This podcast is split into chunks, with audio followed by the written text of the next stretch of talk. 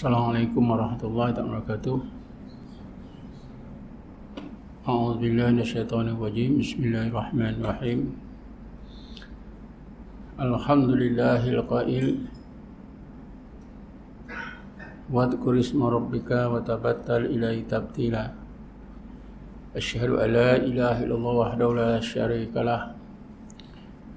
Wa asyhadu anna Muhammadan 'abduhu wa rasuluhu. اللهم صل على سيدنا محمد نور الأنوار وعلى آله الأظهار وأسبل الأحيار وسلم تسليما كثيرا يا أرحم الراحمين اللهم نور قلوبنا بنور هدايتك كما نورت الأرض بنور شمسك أبدا أبدا برحمتك يا أرحم الراحمين Tuan-tuan dan puan yang dirahmati Allah sekalian, Alhamdulillah malam ini sekali lagi kita berkesempatan untuk hadir dalam program mingguan kita ini. Mudah-mudahan kita semua dirahmati oleh Allah Subhanahu wa taala. Pada malam ini saya nak bercakap secara ringkas saja iaitu menyimpulkan apa yang telah saya terangkan pada kuliah yang lepas. Kalau tak salah saya pada dalam kuliah yang lepas saya telah terangkan berkaitan dengan hikmah. Bismillahirrahmanirrahim.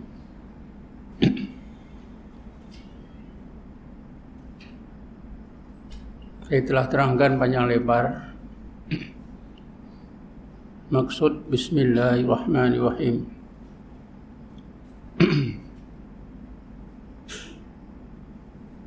Daripada apa yang saya terangkan, maka munasabahlah. Munasabah sangatlah kalau seseorang mukmin itu mengingkarkan satu huruf di dalam Quran, maka dia jadi kafir misalnya seperti huruf bah dalam bismillah kerana bila diingkarkan bila dibuangkan huruf bah maka maknanya sudah lari daripada yang sebenar. Maksud daripada huruf bah itu sudah hilang.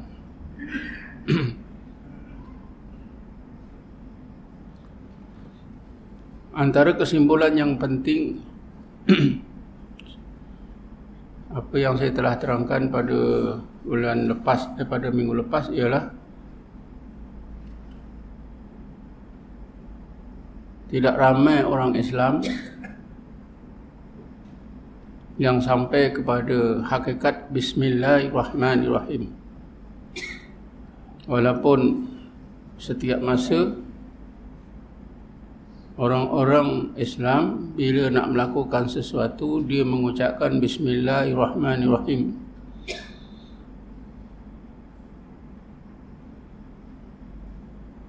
Bismillahirrahmanirrahim sudah diucapkan bila melakukan sesuatu untuk mendapat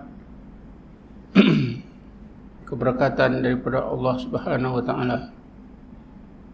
Para nabi menyebutkan kullu amrin zibalin la yabda'u bi bismillahi fa huwa aqta' tiap-tiap perkara yang baik yang tak dimulai dengan bismillah maka perkara yang baik yang dikerjakan itu terputus daripada rahmat Allah Subhanahu wa taala. Memanglah dari segi syariat bila kita buat sesuatu kita ucapkan bismillahirrahmanirrahim kita akan dapat rahmat. Tapi taklah kita ingat bahawa ajaran Islam itu selain daripada syariat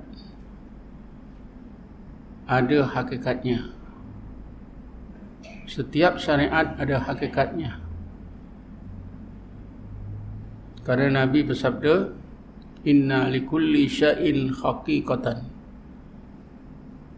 Inna likulli sya'in haqiqatan. tiap-tiap sesuatu itu ada hakikatnya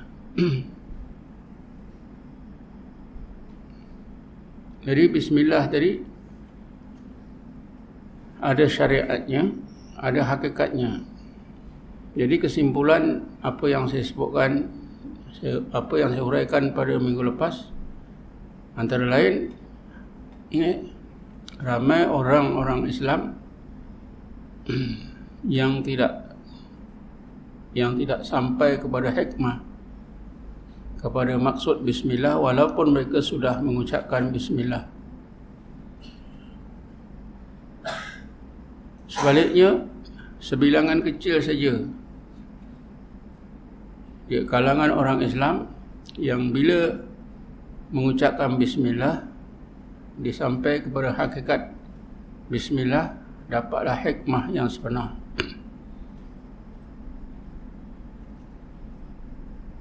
Sehingga ada sehingga terdapat ramai orang-orang Islam yang terkeliru dengan hadis Nabi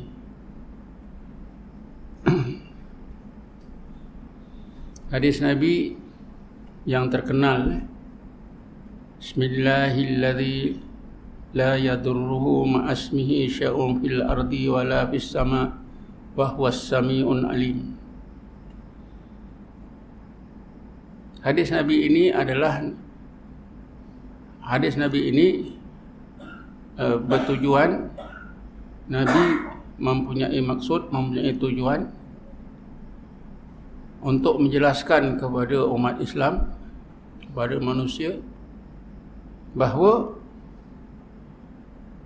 apa saja yang dengan nama Allah maka dia tidak akan dibinasakan tak akan dapat dibinasakan tidak akan dimudaratkan oleh apa saja yang di langit ke yang di bumi.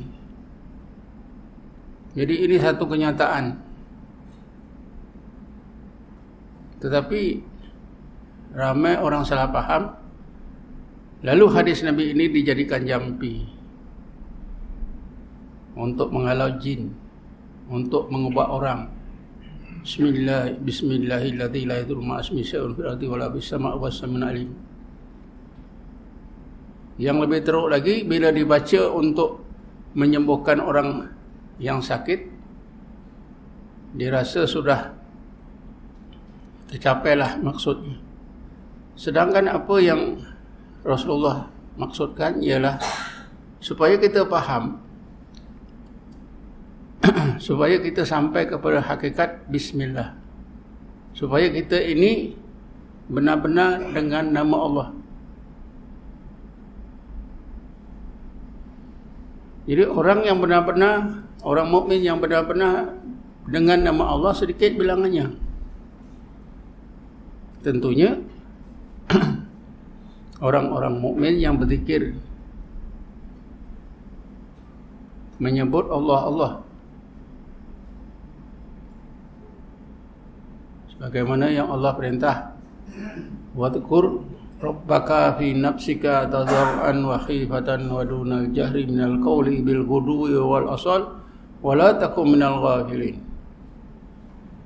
Hendaklah kamu sebut nama Tuhan kamu Allah di dalam hati kamu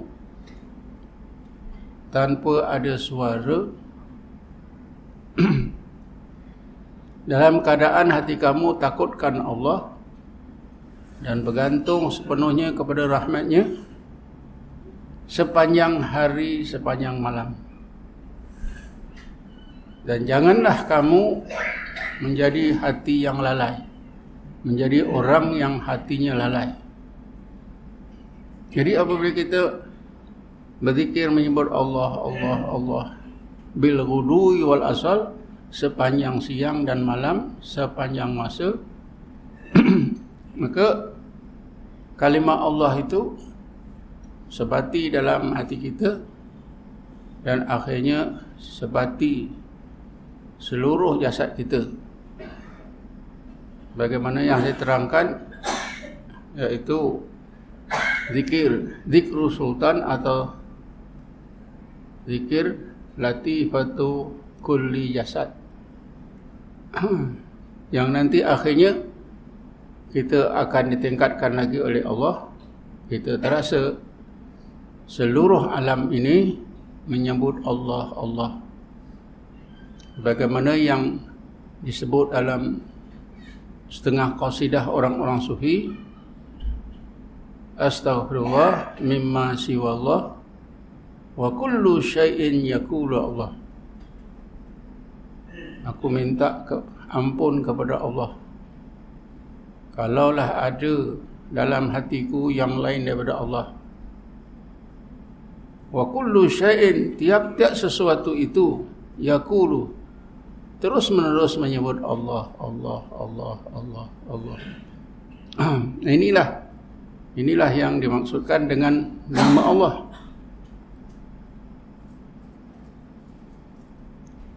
Bila kita sudah dengan nama Allah Barulah Allah tingkatkan dengan billah Dengan Allah.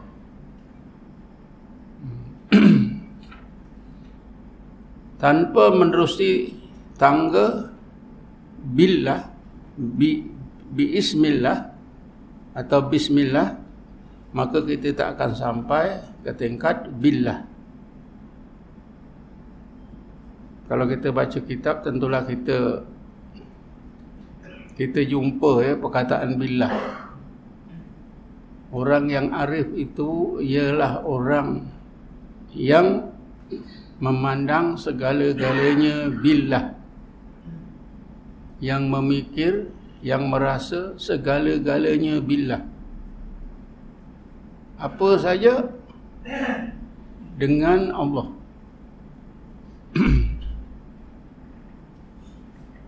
Ya, orang arif tu apa saja dia buat dia rasa dengan Allah. Dia memandang dengan kodrat dan irada Allah, dia mendengar dengan sama Allah, dia melihat dengan basar Allah, dia berjalan dengan kodrat dan irada Allah. dia bercakap dengan kalam Allah, semuanya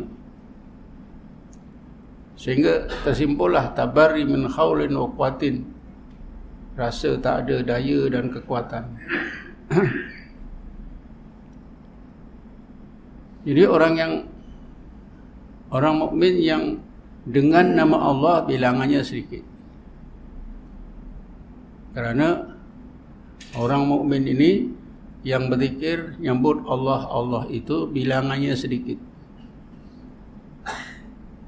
Sehingga satu masa nanti kata Nabi tak ada orang sebut Allah Allah.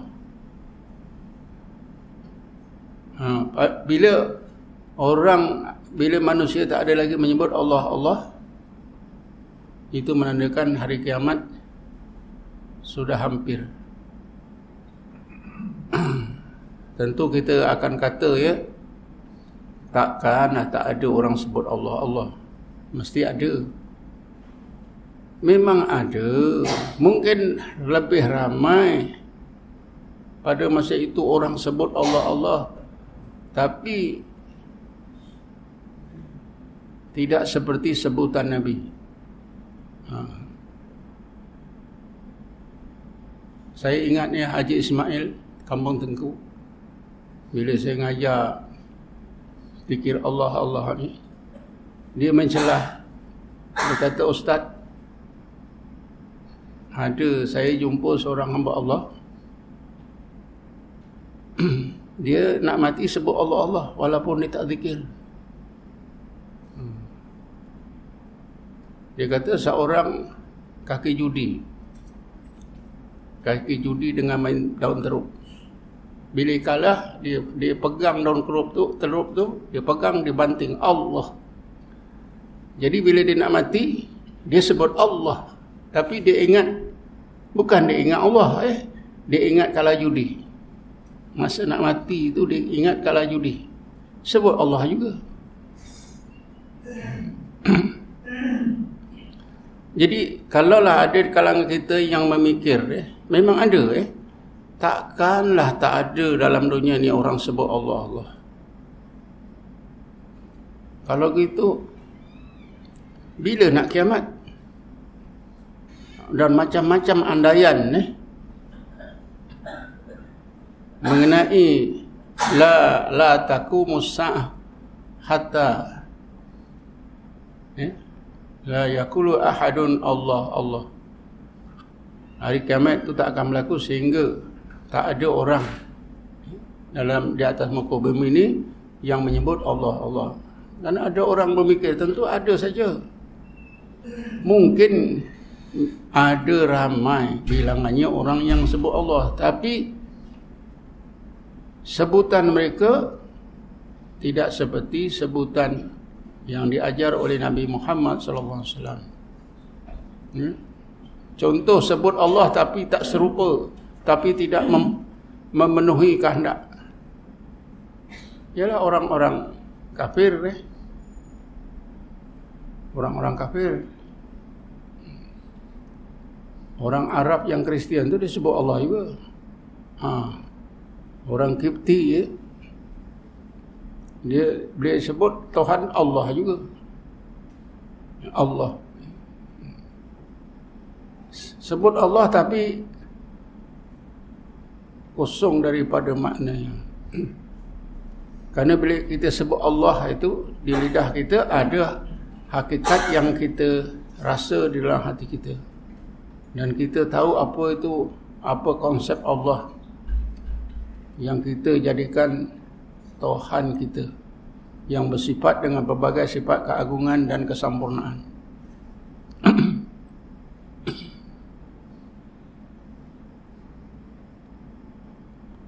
ha, jadi kesimpulannya itu eh.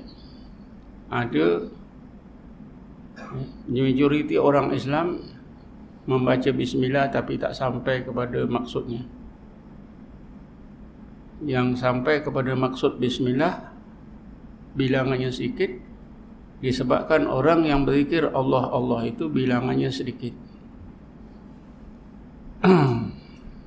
Tidak ramai. Ini kita nampak ramai berapa puluh orang. Tapi ini wakil-wakil orang-orang Islam. Daripada wakil orang Islam ratusan ribu. Yang datang ni cuma berapa orang. Itu pun kita ni zikir Allah Allah betul ke tidak lagi ditapis-tapis entah berapa orang. Yang betul-betul zikir Allah Allah Allah.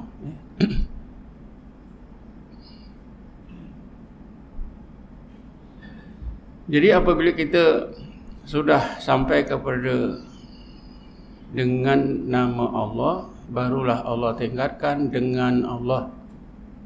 Apa makna dengan Allah? Bila seseorang itu dengan Allah itu betul-betul dia dapat mengesahkan sifat-sifat Allah Subhanahu wa taala.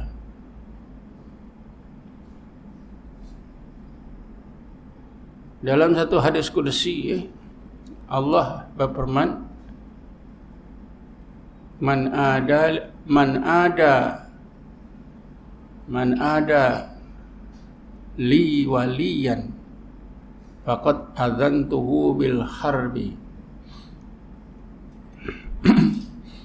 Wa man yataqarrabu ilayya 'abdi bi syai'in ahabbu ilayhi mimma tarabtuhu wa la yazalu 'abdi yataqarrabu ilayya bin nawafili hatta uhibbahu.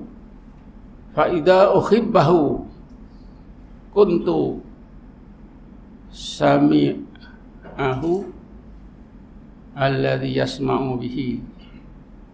Wa basarahu allati yubsiru biha. Wa yadahu allati yubsitu biha. Fa idza sa'alani la'atiyannahu fa idasta'adani la saya lupa eh dia punya tag. Tapi maksudnya siapa yang memusuhi seseorang waliku aku istiharkan perang terhadap orang itu.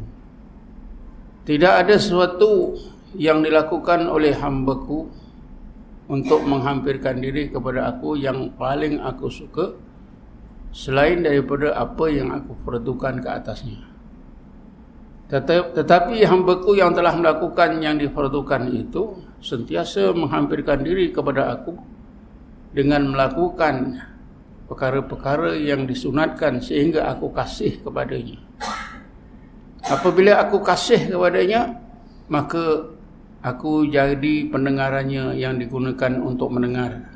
Aku jadi matanya yang digunakan untuk melihat. Aku jadi tangannya yang digunakan untuk berkuasa. Aku jadi kakinya yang digunakan untuk berjalan hambaku seperti ini idza sa'alani bila diminta sesuatu kepada aku nasihaya aku akan beri. Dan jika minta perlindungan daripada aku nasihaya aku akan lindungi.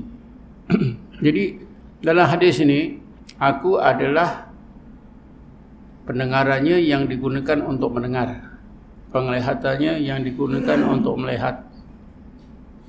Tangannya yang digunakan untuk berkuasa. Kakinya yang digunakan untuk berjalan inilah orang-orang yang disampaikan oleh Allah billah. Setelah mereka ini sampai kepada bismillah. Nak sampai kepada bismillah itu kita kena zikir terus menerus bila dah sampai kepada bismillah barulah Allah tinggalkan kepada billah. Kalau kita buka kitab Syiarus Salikin ni, kata Syekh Abdul Samad Pembangi dalam kitab itu, siapa yang mengetahui dirinya pekat, barulah dia kenal Allah saja yang mendengar.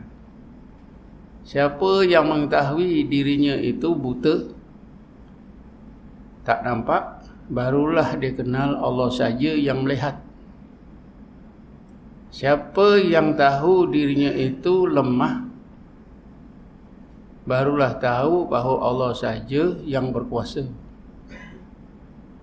Siapa yang tahu dirinya itu jahil tak ada ilmu barulah tahu Allah saja yang berilmu. Ha begitulah seterusnya. Jadi maknanya Orang yang billah itu dia dapat mengesahkan sifat-sifat Allah. Sehingga dirinya itu tidak ada apa-apa. Ilmu tak ada, daya kekuatan tak ada, kehendak tak ada, pendengaran tak ada, penglihatan tak ada. Semuanya tak ada. Kalau dia melihat dia dia melihat dengan dengan Allah, maknanya dengan basar Allah dia mendengar dengan sama Allah. Dia bercakap dengan kalam Allah. Atau dengan ringkasnya dengan kodrat dan iradah Allah subhanahu wa ta'ala. Inilah ulama yang billah orang yang billah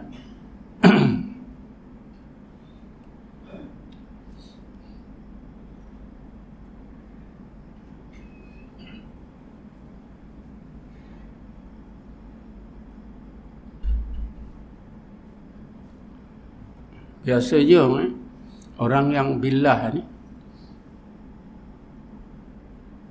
dia akan berada dalam keadaan yang nabi yang nabi rasakan dalam hidupnya. Apa yang nabi rasakan dalam hidupnya selalu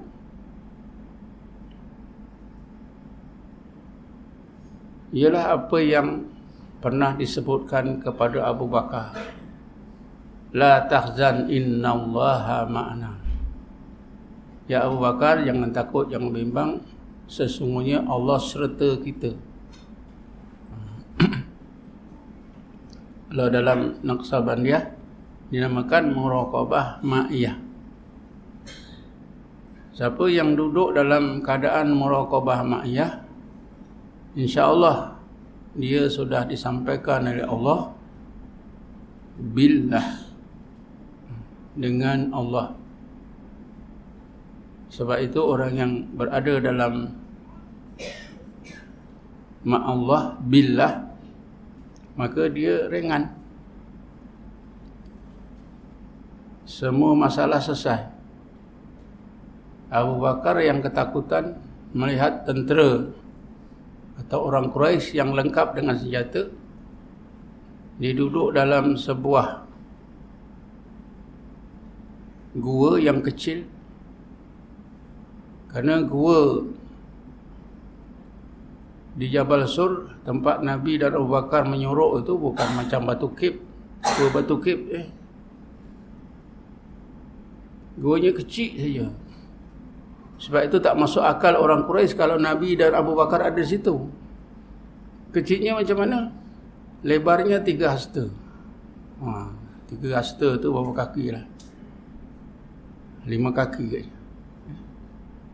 katalah tu hasta orang orang dulu panjang-panjang dua kaki. Kalau kali tiga enam kaki. Ha. dalamnya pun tiga hasta. Tapi Allah nak selamatkan tiba-tiba dengan sekelip mata di situ burung merpati ada bertelur eh? apa itu laba-laba sarang laba-laba pun siap saja. Itu kodrat dan iradah Allah Ta'ala. Tentunya Abu Bakar dari dalam tu nampaklah. Sebab yang melindungi hanya apa? Sarang laba-laba. Nah, tentulah Abu Bakar nampak. Orang Quraisy dengan lembing dengan pedang yang terhunus begitu garam tentulah Abu Bakar mengletah pada masa itu pula ada kala jengking gigit dia itu Nabi nampak wajah Abu Bakar yang takut dan dalam keadaan kesakitan. Lalu Nabi ingatkan la takhzan innallaha ma'ana. Bila berada dalam keadaan ma'ayah maka takut hilang, sakit pun hilang. Itulah contoh ya. Contoh yang sebaik-baiknya orang yang billah ialah Nabi Muhammad sallallahu alaihi wasallam. Sahabat-sahabat Nabi. Daripada peristiwa itu juga kita tahu ya bahawa semua itu sama ada peringkat bismillah ke billah mestilah ada pimpinan. Kerana Nabi dalam sejarahnya sentiasa memimpin sahabat untuk sampai ke ke peringkat apa yang telah saya sebutkan tadi. Abu Bakar memang dipimpin oleh Nabi Muhammad SAW peringkat ke peringkat, satu peringkat ke satu peringkat sampai ke peringkat itu.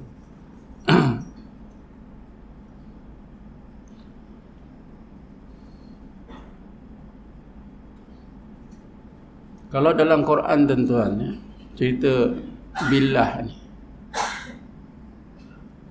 Ialah cerita tentera Nabi Allah Talut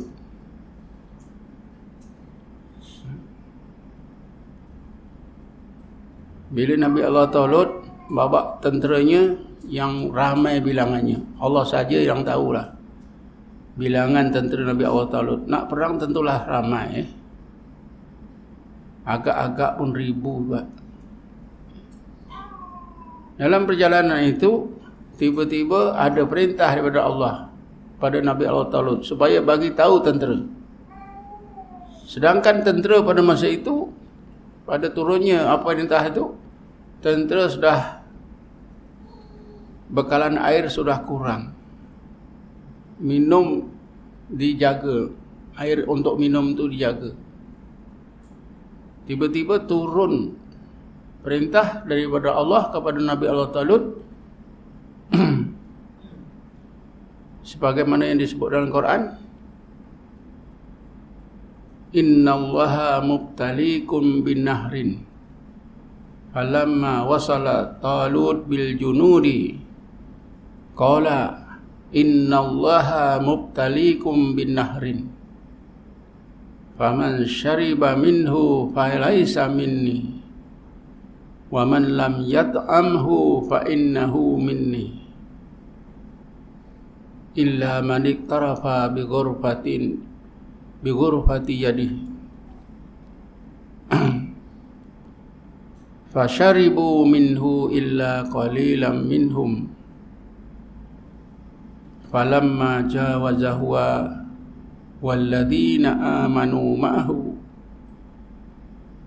Qalu La taqata lana bi jaluta wa junudih Wa qala alladhina yadunnuna annahum mulakullah Kam min fi'atin qalilatin ghalabat fi'atan katsiratan biiznillah